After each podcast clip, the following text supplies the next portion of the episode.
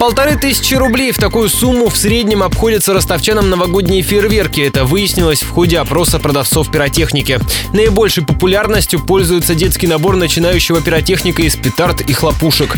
Другой ходовой товар – батарея салютов среднего калибра на два десятка залпов, рассказал менеджер магазина «Русская пиротехника» Владислав Побоженко. Там, как правило, 19-25 залпов и калибр, как правильная единичка. Потому что по цене это самое как бы оптимальное. Это такой фейерверк, который уже, в принципе, довольно красивый, то есть там 20-25 залпов.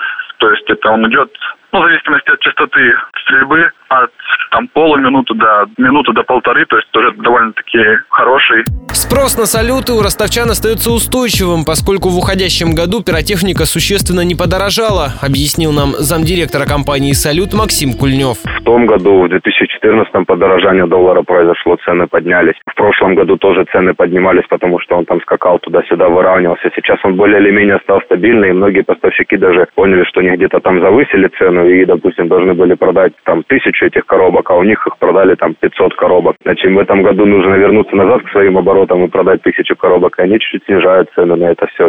Самый бюджетный набор пиротехники стоит 500 рублей. В него входят 8 залпов продолжительностью меньше минуты. Цена профессиональных салютов на 200 залпов начинается от 20 тысяч рублей.